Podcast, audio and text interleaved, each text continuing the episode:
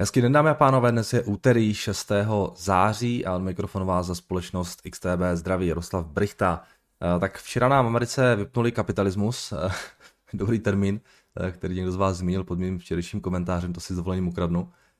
Protože byl svátek, tak se neobchodovalo na burzách v Americe, v Evropě se obchodovalo, tam to bylo na hodně nízkých objemech, celkově spíš ty indexy ztrácely, německý tak dokonce více než 2%. Eh, v Evropě, teda v Americe aspoň teda frčely ty futures, a které když se podíváme dnes ráno, tak jsou lehce v plusu. Eh, Nasdaq nějakýho půl procenta v plusu, S&P nějakých 4 desetinky společně s Dow Jonesem, takže eh, docela zatím v pohodě. Ta včerejší sánce nepřinesla nějak úplně zajímavé makro, v Americe v podstatě nic, v Evropě tam bylo pár PMI výsledků, ale spíše to byly revize, takže v tomhle směru taky žádné úplně zásadně nové informace se neodhrávaly. Eh, když se podíváme na bondy včera, tak eh, eh, ty desetileté výnosy jsou v Americe nějakých 3,21% a u těch dvouletých jsme na nějakých 3,44, takže nám to znovu roste, což samozřejmě v akcím asi úplně moc chutnat nebude, ale už jsme na těch 3,4% byli, takže zatím se ty indexy tam nějak jako tak drží. Eh, co se týče těch včerejších fundamentů, tak eh, samozřejmě zprávy o tom, že eh, Rusové nenahodí ten Nord Stream, tak včera poslali ceny zemního plynu elektřiny výše. Zemní plyn nějaký 70 dolarů za MMBTU v Evropě a elektřina nějakých 565 euro za megawatt hodinu. Později potom Rusové oznámili, že ty dodávky budou přerušeny do té doby, dokud Evropa nezruší sankce na Rusko, takže začíná přituhovat. Samozřejmě uvidíme, jak moc je to ta výhruška eh, realistická a jak moc je to jenom nějaká snaha tlačit eh, na Evropu před tím pátečním zasedáním eh, ministrů energetiky Evropské unie. Nikdo neví, takže to samozřejmě zvyšuje tu nejistotu na finančních trzích. Co bylo včera zajímavé, tak taky OPEC se včera nakonec teda překvapivě dohodl na tom, že sníží říjnovou produkci i když jenom nepatrně o nějakých 100 000 barelů eh, za den. A rozhodnutí tak v podstatě vymaže ten zářový růst o 100 000 barelů, který byl trochu vlažnou reakcí na tu Bidenovu návštěvu Saudské Arábie. No. Eh, ropa včera, když se podíváme na ten její vývoj, kde to máme, tak eh, mám, myslím, trošku rostla zpátky na těch 90 dolarů za barel ale pak se to asi propadlo zpátky, takže zase ta, ta, ta velká změna tam nebyla. Na finále pořád jsme pod těmi 90 uh, dolary. Uh, přišly nějaké komentáře z Evropské unie, podle kterých údajně vyjednavači nejsou moc optimističtí ohledně možnosti nějakého toho rychlého uzavření jaderné dohody s Iránem. Takže taky taková zajímavost tomuhle. Potom teda Británie má novou premiérku a ta už stihla oznámit, eh, ta, jmenuje se ta Liz Truss a ta už stihla oznámit plán na eh, podporu domácností a vysokých účtů za energie. Britská vláda za to má utratit nějakých 130 eh, miliard liber. Další zajímavá věc ze včerejška, Volkswagen schválil plán pro IPO Porsche navzdory teda té aktuální situace na trzích a e, tak do toho půjdou s tím, že e, s tím, že e, ta poptávka, nebo respektive to IPO by mělo proběhnout za, koncem září nebo začátkem října, podle toho, jak bude situace na trzích se vyvíjet. A podle zájmu investorů se prý podle Bloombergu mluví o valuaci v rozmezí nějakých 60 až 85 miliard euro. Takže taky je taková zajímavost, vzhledem tomu, že Volkswagen se prodává s market capem s market capem, kolik tam mají teďka? 83 miliard, tak eh, kdyby Porsche bylo z eh, valuací 85, to by bylo docela vtipné. A tohle je zajímavá story s tím IPO na Volkswagenu samozřejmě. A ta dividenda vypadá docela atraktivně, kterou by potom měli, měli dostat akcionáři Volkswagenu. No, potom, co tam máme dál? Včera psali na Wall Street Journal o cenách kontejnerové e, dopravy. Já to tady schválně nachystám. O tom, jak se propadají vlastně ty, ty ceny e, těch, těch kontejnerů. Které teda dál klesají navzdory tomu, že by nyní měl vlastně probíhat předvánoční pík u té kontejnerové dopravy. Přeprava kontejnerů z Číny na to západní pobřeží Spojených států do Los Angeles, to je tady ten graf, tak stojí nyní nějakých 5500 dolarů, což je propadu nějakých 60% proti tomu letošnímu lednu. A přeprava kontejnerů z Číny do Evropy, do Rotterdamu, pak stojí něco kolem 9000 dolarů, což je 40% propad eh, proti začátku letošního roku. Takže pořád jsme samozřejmě vysoko nad těmi eh, eh, před pandemickými úrovněmi, které byly kolem 2000 dolarů, jak u toho Rotterdamu, tak u toho Los Angeles. Ale určitý propad tady, tady rozhodně nastává, takže dochází k nějakému zvolňování. Údajně ten celkový volume té kontejnerové přepravy by měl být vlastně poprvé v historii třetím čtvrtletí nižší, než jaký byl ve druhém. No, vždycky to třetí čtvrtletí je to, to, to, to kdy, kdy jsou ty uh, kontejnery jako nejvíc žádoucí nebo žádány, vzhledem tomu, že samozřejmě se jako společnosti předzásobují před tím Vánocemi a tak dále. Teď tomu tak není, takže docela zajímavý trend v tomhle ohledu. No a potom ještě jednu věc tady mám, jako zajímavost. Na Bloombergu včera vyšel docela zajímavý článek ohledně uh, u nějakého tajného reportu, který koluje v nejvyšších ruských eh, politických kruzích a který se týká aktuální situace v ruské ekonomice, který se tam nechal zpracovat vlastně, vlastně ruská vláda nebo Putin nebo nevím kdo, eh, k tomu, jaký moment, jaké momentální situace. No a ten report je samozřejmě v ostrém kontrastu s tou veřejnou pozicí Ruska, která říká, že všechno je prostě pohodě a informuje o tom, že může Rusko čelit hluboké a dlouhé recesi. Ta ekonomika by se prý měla sáhnout podle lepšího scénáře na dno někdy v příštím roce, kdy má být 8% pod úrovněmi z minulého roku. A podle toho horšího scénáře má pak dno být nějakých 11% pod rokem 2021 a měla by si daně sáhnout až někdy v roce 2024 s tím, že na úrovně z toho roku 2021 by se ruská ekonomika měla vrátit až někdy koncem této dekády, podle toho reportu. Samozřejmě jako predikovat cokoliv je, je uh, nemožné, obzvlášť takhle dlouhý horizont, ale je něco to málo říká o tom, jaké je asi na, nastavení ekonomie, nebo rozpoložení té, té, těch, těch lidí, kteří rozhodují v Rusku o tom, co dál. Jo. Možná není náhodou taky to, že díky tomu uh, oznámili, že prostě vypínají ten, ten Nord Stream a začínají úplně maximálně tlačit, protože, protože ví, že asi ta ekonomika uh, se začíná dostávat, dostávat do velkých problémů. Jo. Rusko má problémy prakticky na všech frontách. Uh, za zmínku stojí třeba kolabující železnice, která je páteřní, eh, je v podstatě páteří přepravy zboží, ale i klíčovým bottleneckem pro celý těžební průmysl. Ty firmy eh, těžarské, prostě, přestože něco vytěží, tak mají problém to kam, kamkoliv dostat. Ty, ta železnice nefunguje tak, jak dřív. Opravy nemožné, potřebuje spoustu náhradních dílů a tak dále, eh, které nemají. Eh, Zemi má prý do roku 2025 opustit až 200 tisíc IT specialistů. Eh, odříznutí Evropy od plynu má Rusko stát na, na daních 6,6 miliardy ročně. A to jsou jenom daně, to nemluvíme o ztrátách toho celého sektoru samozřejmě. Eh, nebude možné stavit LNG terminály, které budou potřebovat nějakou přeorientaci na, na Čínu a tak dále. Zákaz na dovoz ruské ropy v Evropě může vést k výraznému snížení produkčních kapacit, protože já to chápu aspoň tak, že zatímco toho plynu to můžete zapálit a vyflérovat to do vzduchu, tak u té ropy prostě nemáte jako kde to nakumulovat tu ropu. Uh, což, což je problém. Uh, leda, že by to bylo někam do moře a zapálil to tam, nevím. Uh, Zákaz importu technologií ohrožuje prakticky všechna odvětví, které budou mít problémy udržet své kapacity. Jenom pro zajímavost, 95% letecké dopravy je závislá na západních letadlech, samozřejmě Boeing a Airbus které jsou nyní efektivně bez náhradních dílů, takže tam nebude možno ani létat pořádně. Takže eh, sankce začínají se zakusovat pomalu, eh, nejde to moc zatím vidět, ale, ale eh, ta, ta situace bude závažná s postupem času v Rusku. Takže jen taková zajímavost ještě, ještě eh, když máme ten klidný den, tak eh, tohle jsem tak nějak jako připravil. Jinak to tomu včerejšku nemám, tam opravdu nebylo moc co řešit. Eh, když se podíváme na FX, tak to asi tak proletíme, protože tam podle mě taky nebyly žádné úplně velké pohyby. Eurodolar pod paritou pořád, Libra se nám trošku zvedla. Myslím, že v reakci na ten plán trasové pomoc těm, těm domácnostem.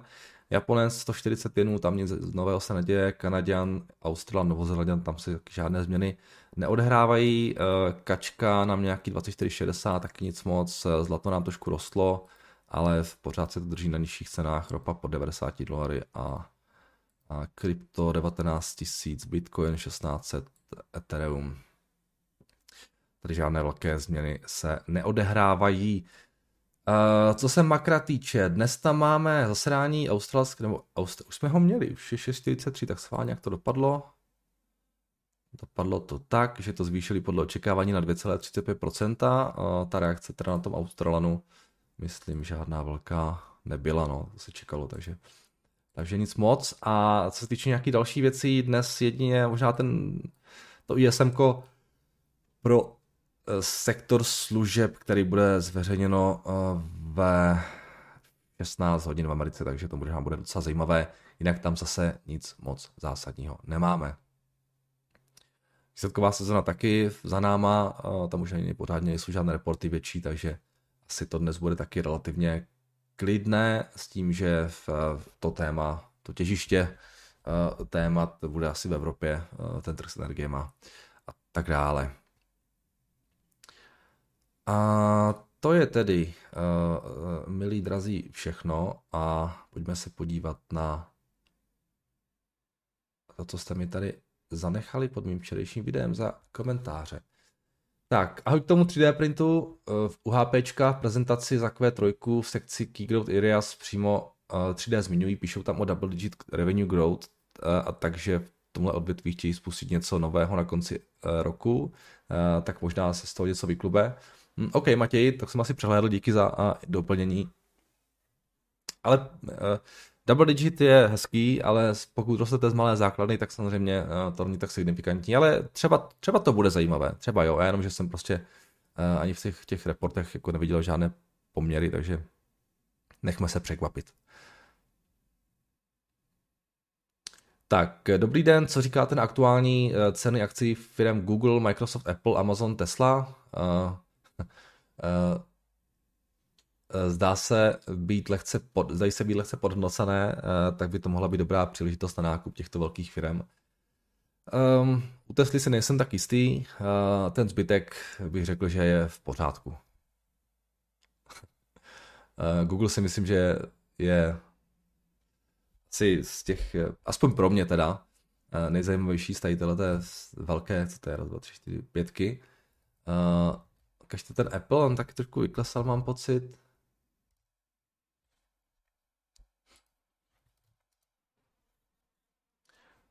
$155 dolarů a kolik se to prodává na tom multiple. Teď jsem viděl nějaký grafik toho, jak by měli růst příjmy z reklamy u Apple. Bylo to moc zajímavě. Nějakých 25, eh, jo, v pořádku. Pořádku. To, není to nic, jako že bych úplně uh, u toho uh, brečel blahem, ale, ale uh, taky jsem když třeba ten, ten Google byla jedna z věcí, to jsem přikupoval, když to bylo v tom červenci, no, kdy to, kdy to bylo to low. A ukažte, jak jsme toho daleko. Já myslím, že tam nějak budeme, ne, možná na těch cenách. Jo, jo. To bylo ještě před tím splitem a každopádně Pořád čekám, jestli přijde nějaká další noha dolů jo, u, toho, u těch indexů. Když se podíváte na to S&P, tak eh, my jsme momentálně, já už jako dva měsíce v podstatě nic nedělám, jenom tak jako čekám. A když se dostaneme na tom S&P po tyhle ty úrovně, kde by mohly přijít nějaké potom další jako zajímavé příležitosti, a, tak snad jo, no, snad, snad ještě bude nějaký, nějaká pěkná korekce. Tak, jdeme dál. Dobrý den, na Finvizu jsem zkoušel hledat nějaké stoky podle kritérií knihy Daniela Gladiše. Jedna ze společností, co mi vypadla, je United Steel Corp. Ticker je X. Uh, ocelárna založená v roce 1901 uh, Carnegie. Co mě ale zaujalo, jsou cílové ceny bank zveřejněné jen tři dny od sebe. 14 a 17.6. JP Morgan 28 a Credit Suisse 44. Vím, že vy na cílovky nekoukáte, ale jak, jak mám jako amatér odhadnout vstup do pozice, když i profici mají takhle velký rozstřel? No, eh, dají se někde jednoduše najít celé, eh, celé ty zprávy bank? Nevím. A já to nečtu, takže těžko tomhle tom radit, ale myslím, že to úplně jako veřejně dostupné není. To možná pro klienty nebo v nějakým subscription, nevím, nevím. Uh, tohle je úplně normální, že jedna banka řekne vlastně cenu a druhá řekne, že ta cena je dvakrát větší. Uh, to mě zase tak nepřekvapuje. Uh, takže hold, není to lehké, uh, Jakube, uh, nikdo neříká, že to je lehké uh, odhadnout tu do pozice. Kdyby to bylo lehké, tak to tak uh, jsme všichni milionáři, miliardáři. A takže asi tohle jenom k tomu, tady vám moc jako neporadím. A co se týče toho United Steel, to může být... A nevím, no, to je takový jako zajímavý sektor.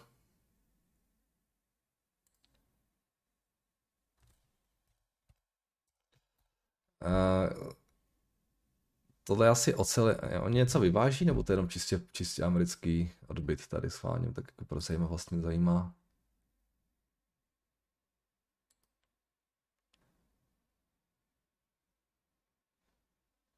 Nemají dokonce i Slovensko. Uh, 79 je Amerika a Evropa je 21%. Uh, to je takový sektor zvláštní. No. Teďka samozřejmě, jak budete Číně, ta poptávka po té oceli asi bude výrazně klesat, takže uh, bych si typnul kvůli tomu zpomalení na tom trhu s, bydle, trhu s bydlením. Čína má ohromné kapacity, které vlastně, jo, vlastně já nevím, kolik procent ocele jenom oni skonzumují, to je možná víc než polovina celosvětové produkce. A tak je otázka, jestli, jaký to bude mít dopad, jestli jo, začnou třeba tu ocel nějak levně vyvážet. Eh, byl tam u toho, u toho US Steel byl asi nějaký jako solidní boost v tom roce 2021, kdy vydělali nějaký 3 miliardy, vidím tady, což byl možná úplně nějaký jejich rekord, protože to, oni dřív byli tak jako na break-evenu a ty marže byly hodně nízké a najednou prostě měli 3 miliardy. No, víte, ty zisky byly, jednou byly ve ztrátě, pak měli 300 milionů a tak dále. A potom 3 miliardy. Uh, takže tady bych se úplně nespolehal na to, že je to dlouhodobě udržitelné. Samozřejmě otázka je, jak dlouho je to udržitelné, protože ten market cap není zase až tak velký a letos tam čekají nějaký 2,8 miliardy a příští rok už se čeká 700 milionů. No, tak um, tohle je strašně těžko, to, se, to je jak ta přeprava, to je tak, jak ta lodní přeprava. No. Um, strašně těžko se, to, se do toho investuje, protože vy fakt jako nevíte. Jo, a tam uh, ten výkyv je ohromný směrem, směrem nahoru do, do toho plusu v tom roce 2021. Teď je otázka, dlouho to bude ještě aspoň chvilku eh, jak to jako bude držet, jo, ale to já vůbec si netroufám odhadovat. Takže vlastně se ani nedivím tam JP Morgan a Credit Suisse, že tam, že tam mají tak velký ten rozptyl, protože uh, tohle tady není žádná kontinuita, jo. to je prostě, uh, ta firma vydělávala dlouho, do, dlouhé, dlouhé roky pár set milionů dolarů, pak mají najednou prostě 3 miliardy. Jo. A, a někdy v budoucnu se 100% vrátí zpátky k těm 200-300 milionům a budou třeba i ve ztrátě, jo, protože jo, ten trh jako byl hodně třeba přesycený teďka, teďka může být zase nějaký opačný výkyv. Takže tady v tomto případě se vlastně ani není moc co divit, že tam to ty, ty, ty spready jsou tak vysoké. Nebo ty odhady těch bank jsou tak vysoké. Já bych si vám si netroufal absolutně typnout, jo, jaká, jaká cílovka.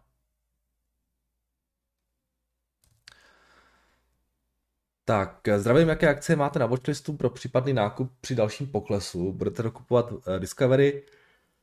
Uh, taková Nvidia má za sebou pěkný pokles. Uh, Braňo se ptá. No, Braňo, v těch věcí je strašně moc, co by mě zajímaly, pokud by ta cena byla správná. Ty semiconductors, přemýšlím nad tím, teďka jsem si Eh, díval na tu KLA Corporation, eh, která se mi hodně líbí, ale prostě taky tam mám nějaké otazníky. A jeden z těch jako největších otazníků u těch semiconductors je, že vlastně to je, to, je, to je strašně cyklický sektor a my jsme na vrcholu nebo lehce za, vrchole, za vrcholem jednoho z největších jako boomů v tomto sektoru možná v historii. No. Ty investice do těch, do těch, eh, do těch fabrik, Uh, jo, ten, ten obrovská, obrovská poptávka po všech těch čipech, uh, počítačích prostě a tak dále, co, co byla v tom minulém roce. To byl prostě ohromný boom, který nastartoval obrovský nárůst těch capexů, který tady bude v nadcházejících dvou letech, ale to je všechno už priced in. Jo. Takže se mi do toho prostě do těch, do těch semiconductors nechce, dokud neuvidím fakt, že ten sektor začíná trošku trpět. A třeba to neuvidím nikdy prostě, jo, ale mně se nechce do takhle toho, takhle cyklického sektoru vstupovat těsně za vrcholem cyklu. Jo. Já tak nějak jako mám také podezření, že ten velký boom eh, by mohl eh, nás, po tom velkém boomu by mohl následovat i jako větší bust, než si třeba většina těch lidí myslí. Takže je to zajímavý, ale prostě nechce se mi do toho zatím. No. Z další věcí potom je to spousta, co mě jako, v podstatě celé moje portfolio je otevřené nějakým dalším investicím, pokud by se tam ty ceny nějak výrazně propadly. Jo, ať jsou to ty růstovky, co mám, ať jsou to nějaké techy, co mám, jo, ať jsou to nějaké value věci, co mám, takže um, nebráním se ničemu, jako vyjmenovat to nemá smysl, protože, protože těch jako věcí, co mě zajímá, je spousta z nových eh, akcí, co jsem tak jako přemýšlel, nakonec jsem zatím nic neudělal, tak to HP se mi docela líbilo, ale to je to sama, ta samá story jako s těmi semiconductors. Uh, pak mám ještě jednu takovou firmu, která mě zajímá, se jmenuje UFP Industries, to jsou taková dřevo, dřevařská, nábytkářská firma, um, která ještě hodně obsluhuje sektor stavebnictví. Oni mají spoustu věcí, ale prostě taky jo, segment, který si prošel strašným boomem, v tom minulém roce a taky bych tam čekal, že, že uh, uh, tam přijde jako trošku větší ochlazení, takže taky se mi to úplně nechce. A jo. Takže je toho spousta, ale říkám už jako další dobu vlastně vůbec nic se nedělám, uh, protože ty trhy se tak pořád nějak plácají a od toho červencového low jsou pořád jako výš, no, takže, takže v podstatě cokoliv v tom portfoliu, co by bylo pod nějakým tím svým červencovým low, tak, tak by mě asi mohlo zajímat, pokud tam bude ta, ten propad od toho, od té moje nákupky nějak jako dostatečný názor. A ne, ne, ne, nezměnil názor na ten, na ten segment.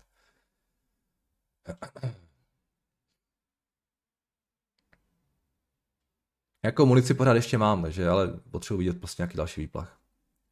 Nechce se mi to tam házet teď, protože, protože nejsem úplně komfortní prostě na, v této situaci být jako nějak jako jsem, jsem zainvestovaný dost samozřejmě, ale být úplně 100% nechci. Tak, uh, zdravím. Uh, zajímal by mě váš osobní názor na naše banky, jakožto dlouholetý docela spokojený klient komerčky se mi docela líbí, jejich postupná klesající hodnota ceny za kus. Eh, nicméně je zde spousta otazníků spojených s rozhodnutím našich labodárců díky za vaše počiny a ať se daří. No, tak nehodnotím jako banky jako klient, to si myslím, že to je úplně normální, nic extra, nic jako žádný velký průšvih. A co se týče valuací, tak uh, bali jsme se o tom už i včera o těch bankách v Americe. Já myslím, že celkově bankovní sektor je poměrně levný i v Česku, i v Americe. Jenom prostě uh, mě osobně více láká, více lákají ty americké banky. A když už bych do toho šel, tak by to byly oni, protože třeba právě ta City, o které jsem se bavil, ta je myslím, že ještě levnější než komerčka. A, nebo minimálně se na tom podobně. S tím, že samozřejmě eh, vy se tam, v Česku je spousta rizik, jo, na rozdíl od té Ameriky. Uh, jedno z těch největších je ten dopad celé tady této energetické krize na ekonomiku, následně na ty úvěrové portfolia těch bank samozřejmě, uh, což je riziko, které v Americe v podstatě nemáte. Uh, potom sam, jsou tam samozřejmě všechny ty windfall taxy a tak dále, ty daně což teda nevím, jestli nakonec proběhne nebo neproběhne, vzhledem k tomu, že teď to vypadá, že v Česku by, no, ten čas by to být nemuselo, ale nevím, jak to bude u těch bank, nevím, moc to nesleduju, takže to, to ať si každý zváží sám. A celkově mi ještě přijde víc jako eh, friendly ta politika vůči akcionářům těch amerických bank, než u těch českých. Jo, sice ta City teďka pozastavila buybacky kvůli tomu, že musí navýšit tu, ten, ten, ten kapitál, ale, ale eh, jinak oni prostě dávají dividendy, hlavně dělají ty buybacky, které jsou v podstatě že daňové více jako přívětivé vůči akcionářům. Takže uh, jo, ale, ale i ta komerčka uh, mi přijde, jo, já nevím, kolik, to, kolik se to prodá, se můžeme podívat, konec konců komerční banka. Určitě mi přijde levná, jo, jakože myslím si, že ta cena je úplně v pohodě. Jenom prostě, jenom uh, samozřejmě pokud by nenastala nějaká velká krize v české ekonomice, jo, vzhledem té energetické krize a tak dále, to já nevím, jestli nastane. Jo. a jak, jak se to nakonec projeví. Nakonec se můžu ukázat, že to není tak levné, pokud samozřejmě to úvěrové portfolio bude nějakým způsobem trpět. Jo. A vlastně, pokud, jo, ty ceny jsou vysoké, hypotéky vysoko, jo, to, to, to, to, se musí někde projevit. Jo. A když se podíváme na ten net income, tak oni mají nějakých 15 miliard korun za těch posledních 12 měsíců, to se očekává 16, přičilo nějakých 14, těžko říct, jak je to realistické, jo, tam prostě taky je tam spousta jako neznámých.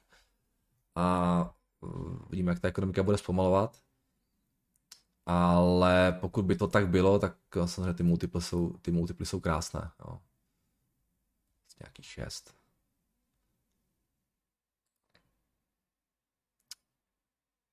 i kdyby to bylo 10, tak jste pořád na 10, to je pořád jako docela přijatelné. Jo. Jenom prostě těžko říct, co jo, ty banky samozřejmě mají napůjčováno, těžko říct, jak se, jak se to projeví eh, jo, zpomalení české ekonomiky na těch úvěrových. Samozřejmě na druhou stranu oni zase pěkně vydělávají na těch depozitech, které mají, eh, které jim ČNB úročí těmi několika 7% nebo do Českou máme ty sazby. No, tak eh, je to, je to, je, přijde mi to v pohodě, ale říkám, spíš teda, přestože já, já, nakonec, já tu Citinu nemám, jo, kdybych se rozhodoval, to by spíše šel do těch, do těch amerických, ale tak to je můj nějaký zase osobní postoj, to neznamená, že je to správně, prosím vás, jo, ten nějakému, jako, eh, jak já nad tím uvažuji. No, spousta lidí samozřejmě může třeba říct, že uh, ta komorčka je zajímavější kvůli tomu, že to je v českých korunách, což je takový argument, který za, za mě je tak jako hodně jako slabý, jo, protože uh, vy nevíte, kde se bude koruna vyvíjet. A to, že koruna je teďka slabá, neznamená, že nemůže být ještě slabší. Jo. Takže uh, s FXem já nekalkuluju vůbec při žádných pozicích v podstatě.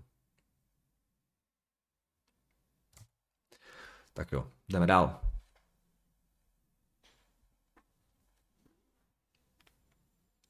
Jo, to je všechno odsaď, eh, takže dejme tam, ještě mažeme to dotazy, tady máme dvě věci od vás. Kuba píše, ahoj Jardo, 19.9. loňského roku jsme viděli all-time high, all-time high na ASML na hodnotě 888 euro. Dneska je hodnota přibližně 469 a blížíme se k low z 6. července na 428, kam klesáme po Bear Rally. Já to říkal. Z 588 na začátku srpna Korekce all time high a je tedy necelých 50%, kdy multiple price to earnings nám z dřívějšího šílených hodnot klesl na 33.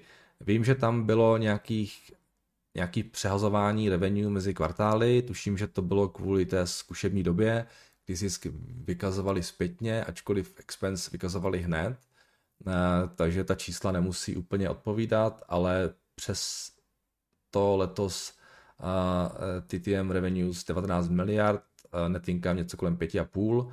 Už nějakou dobu po nich pokukuju, ale furt mi přišly moc drazí. Ale teď se to začíná dostávat na zajímavé hodnoty a přijde mi jako hřích nemít v portfoliu firmu s takovým monopolem a moutem. Četl jsem nějaké články z minulých let, a například, že mají poměrně vysoké procento exportu do Číny, Eh, bylo to něco kolem 18% a zmiňovalo se tam politické riziko, kdy USA údajně tlačí na ASML a na nedodávání nejnovějších high-end zařízení do Číny. Jak moc je to riziko podle vás relevantní v tom smyslu, že by mohlo nějak ponížit revenue ASML eh, právě z této části světa? Případně mohl by se na ně juknout do Bloombergu. Ještě přidávám z pátečních Instagramových XTB zpráv eh, z trhu, že pokles Nvidia 8% měl být způsoben právě zákazem vývozu nejpokročilejších čipů do Číny. Jo, jsme tady řešili už. Eh, PS Čína nemusí úplně sedět, eh, pardon, čísla nemusí úplně sedět, ptal jsem to v pátek od páteční ranní komentáře, jasně, OK. Uh, OK, Kubo. No, to je přesně ta story, o které jsem mluvil v případě to KLC Corporation. Um, což je jeden z faktorů, který mě u nich uh, trošku jo, vadil, byl ten, že oni mají obrovský backlog, což může na jednu stranu vypadat hezky, jo, ale na druhou stranu uh, uh, to je všechno jako výsledek těch obřích investic, těch, těch capexů, které dělají tady ty TSMC a Samsungy a Intel a tak dále. Taky, že mají docela velký odbyt v Číně. Jo. auto ASML to je v podstatě podobná část. Oni už teď mají zákaz uh, uh, prodávat do Číny tu, tu high-end uh, ultraviolet litografii, nebo ultraviolet, ne violent, tak jsem to spletl, ultraviolet litografii, tak to už teďka nemůžou vyvážet do Číny. Ale můžou tam vyvážet nějaké prostě, uh, nevím, ty, ty mašiny, které jsou, nejsou tak high-end, ale už i na ty chtějí uvalit nějaký zákaz. Uh, nevím, jak se to daleko posunulo, ale cokoliv do Číny je prostě problém, jo. podle mého názoru těch semiconductors. Uh, a potom vlastně vy pořád jste v té situaci, kdy opravdu těm firmám se strašně daří teďka a ještě se jim asi třeba ty další dva roky bude dařit díky tím obrovským capexům. Jo, to, to, to je jasné. Jo. A to už je všechno v té ceně započítané. Uh, takže tady jako ne, neříkáte nikomu nic nového, jo? Uh, že, že jsou na tom dobře, že tě super čísla budou dělat, to všichni vidí, ale důležité je, co bude za ty dva roky, za ty dva, tři roky jo, potom. A to si myslím, že se momentálně promítá do té ceny uh, všech tady těchto těch společností. Ne ty další dva roky, které třeba budou, nebo ten rok, dva, které budou super, ale co bude potom. A to nikdo neví. Jo. A tam, tam se trošku bál toho, že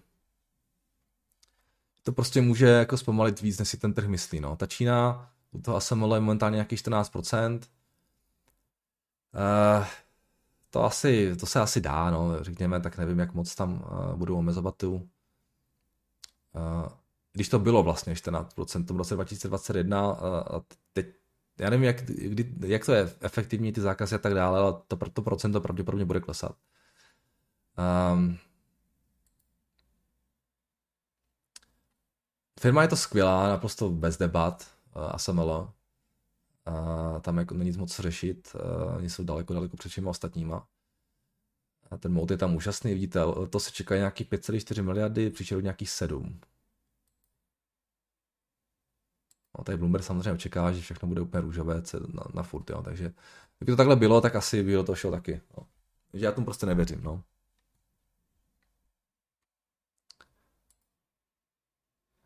A takže to si musíte rozhodnout, jo? Jak, jak moc věříte tomu, že ta poptávka po těch, po těch mašinách prostě bude růst i nadále. Jo? Teď, teď, teď vlastně jsme v takové zvláštní situaci, kdy se vlastně uh, hodně jako odchází z, těch, z těch zavedených regionů, uh, kdy Amerika si chce stavět, Evropa si chce stavět vlastní fabriky na vlastním území, takže vlastně dochází k jako duplicitní infrastruktuře, Eh, eh, která výstavby také duplicitní infrastruktury, díky které budou podle mého názoru fakt jako vysoké produkční kapacity do budoucna. A teďka je to dobře, že to takhle bude, protože samozřejmě poptávka po těch čípech pořád roste. Jo. Máte prostě eh, ty, ty 5G, máte auto, automobily, které jsou stále náročnější, máte prostě jo, všechno závisí prostě na elektronice, na pamětích, na, na prostě procesorech a tak dále. Je to stále čím dál tím víc, ta poptávka pravděpodobně dál poroste, takže možná možná to, že dochází k takovému navyšování kapacity je v finále správně. Jo. Jenom se mi tomu nějak úplně nechce věřit a úplně vždycky mám tak jako podezření u těchto těch jako super cyklických segmentů, obzvlášť pokud by došlo nějaké jako recesi světové ekonomiky, prostě nějakému výraznému zpomalování, zpomalování, to mám vždycky trošku podezření, že, jako že, že to this time is different tady prostě jako neplatí. Jo. A pokud by to tak platilo, tak asi ten semiconductor vypadá dobře, jenom říkám, já bych si rád počkal na nějaký, nějaký já nakupu ty firmy, které obzvláště cyklické na těch, na těch spodních, na té spodních části toho cyklu a, a ne, ne jo, na těch, na, za, za tím vrcholem. Jo, takže um, jsem do toho moc nechce, jo, ale zase můj nějaký osobní pocit z toho jenom a nikdo nevíme, jo, kam, jak se ta situace bude vyvíjet v těch nadcházejících letech. Jo, jinak k tomuhle není co dodat. Samozřejmě ta cena vyklesala pěkně, ten multiple, no to všechno záleží na tom, deta, jak, jak, jak ta poptávka bude za těch, těch dalších pěti letech prostě. Je to levnější, to je hezký, ale, ale pořád to není nějak úplně, no. Kdyby to na mě křičelo, kup mě, kup mě, to ještě pořád úplně ne, no. Tak a poslední je tady uh, od Michala. Zdravím Jardo, před pár měsíci jsem psal o společnosti Celsius Holding, která vyrábí energy drinky, stejně jako Monster nebo Red Bull. V srpnu reportovali výsledky za Q2, jejich meziroční růst tržeb je stále velmi vysoký, 137% meziročně nebo year to date. Nejdůležitější ale bylo oznámení o nové spolupráci s Pepsi. Pepsi se stane jejich primárním distribučním, primárním distribučním partnerem v USA a pomohou i s expanzí mimo USA. Od spolupráce se očekává ještě rychlejší růst tržeb, zvýšení marží a růst tržního podílu. Na earnings callu padlo, že interně očekávají dodatečný růst distribuce o 40% během následujících 12 měsíců oproti předchozím, předchozím odhadům před dohodou. Mohl bych se prosím podívat do Bloombergu, jaké jsou výhledy růstu tržeb Celsiusu. Já používám ticker.com a přijde mi, že očekávaný růst eh, je zde celkem konzervativní. Třeba rok 2022 se očekává růst 97%, eh, přitom Virtury zatím rostou 150, tak 97% má přijde konzervativní, tak co byste nechtěl, prosím vás. Eh, Pepsi zainvestovala do společnosti 550 milionů dolarů formou konvertibilních prioritních akcí s nárokem na 5% dividendu s konverzní cenou 75 dolarů. Po 6 letech by se akcie měly přeměnit na kmenové. Tím Pepsi získá cirka 8,5%, 8,5% podíl ve společnosti. Management úplně nevyvrátil možnost, že by se podíl Pepsi do budoucna mohlo ještě zvýšit. To je krásný deal, tohle super, jak, jak, jak leverageuje Pepsi tu svoji, tu svoji ta, distribuci, to je, to je úžasné. A jak se díváš na takovou dohodu s gigantem, jako je Pepsi? Myslíš si, že nařízení jak současných akcionářů o cirka 10% nebo 9% je, je nic v porovnání s tím, jaké se jim otevírají možnosti? Celsius aktuálně není úplně nejlevnější, ale při aktuálním sentimentu by mohl uh, trochu klesnout. Neočekávám, že cena klesne uh, pod 75 dolarů, za kterou nakupovali, nakupovala Pepsi, protože pak by možná začali nakupovat i oni. Uh, Michale, já vám nedokážu říct, jestli ten deal je výhodný nebo není, to jako já nesleduju a určitě management, uh, když to udělal, tak si myslí, že, že je. Uh, ale jako nepře- proč ne, nepřekvapilo by mě, kdyby ty díly byly výhodné pro oba, pro Pepsi i pro něho, takže asi to dělají z dobrého důvodu a dává mi to smysl prostě využít tu distribuci uh, Pepsi může být obrovská, obrovská pomoc, protože něco takového vybudovat trvalo desetiletí a oni se na to můžou šáhnout hned, takže proč jako za to nezaplatit něco, jo, mám, osobně jako akcionář bych si neměl žádný problém. Jestli 9%, 6, 7, těžko říct. A, a, ale pojďme se na ně podívat. Tady ty energy drinky, to je fantastický biznis. Pokud uh, to uděláte dobře a máte dobrý marketing. Jenže já nikdy nejsem schopný posoudit, jestli to dělají dobře, jestli mají dobrý marketing ty firmy. A když už to vidím v těch číslech, tak už to vidí samozřejmě všichni, takže ty valce jsou tam vysoké. Takže chytnou takový nějaký dobrý energy drink na začátku a být schopný posoudit, že to budou dělat dobře, tak to je, to je, to je zlatý, to je svatý grál. Um, ehm, 4 miliardy nebo 5 miliard market, ne, dejme tam roční výsledky. Uh, 7 miliard market cap, 30 milionů na, na, na Tinkam, tržby rostou 159% a tady mám taky 97, takže, takže Bohužel jenom 97, mi říkají Bloomberg. To je letos teda, na ten příští rok, tam je nějakých 49%. A no, levně to nevypadá. No. Říkám, je to krásný biznis, ale bohužel, když už, to, když už to funguje všechno, jak má, tak to prostě není levné. No.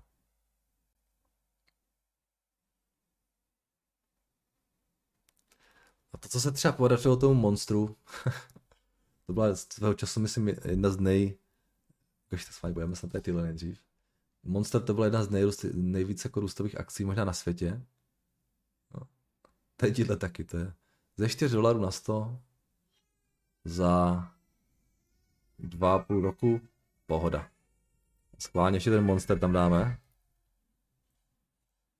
Monster Beverage. Tady tyhle šli z nějakých nějakých z nuly v podstatě, nebo nějakých jednoho centu, nějakých 89 dolarů za, nevím, jakých 20 let třeba. Jo no. Ještě taky má čísla teď?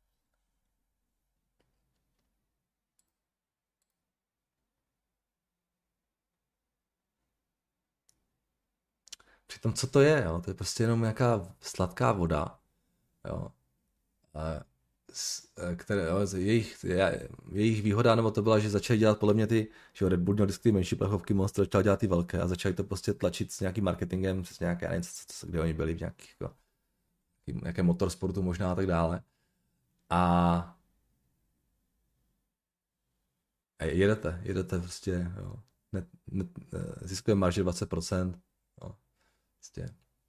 Všechno je to o té reklamě tady, to je úžasné, jak ten, ten marketing je někdy tak jak je to ohromná síla, prostě, když, to, když to děláte správně.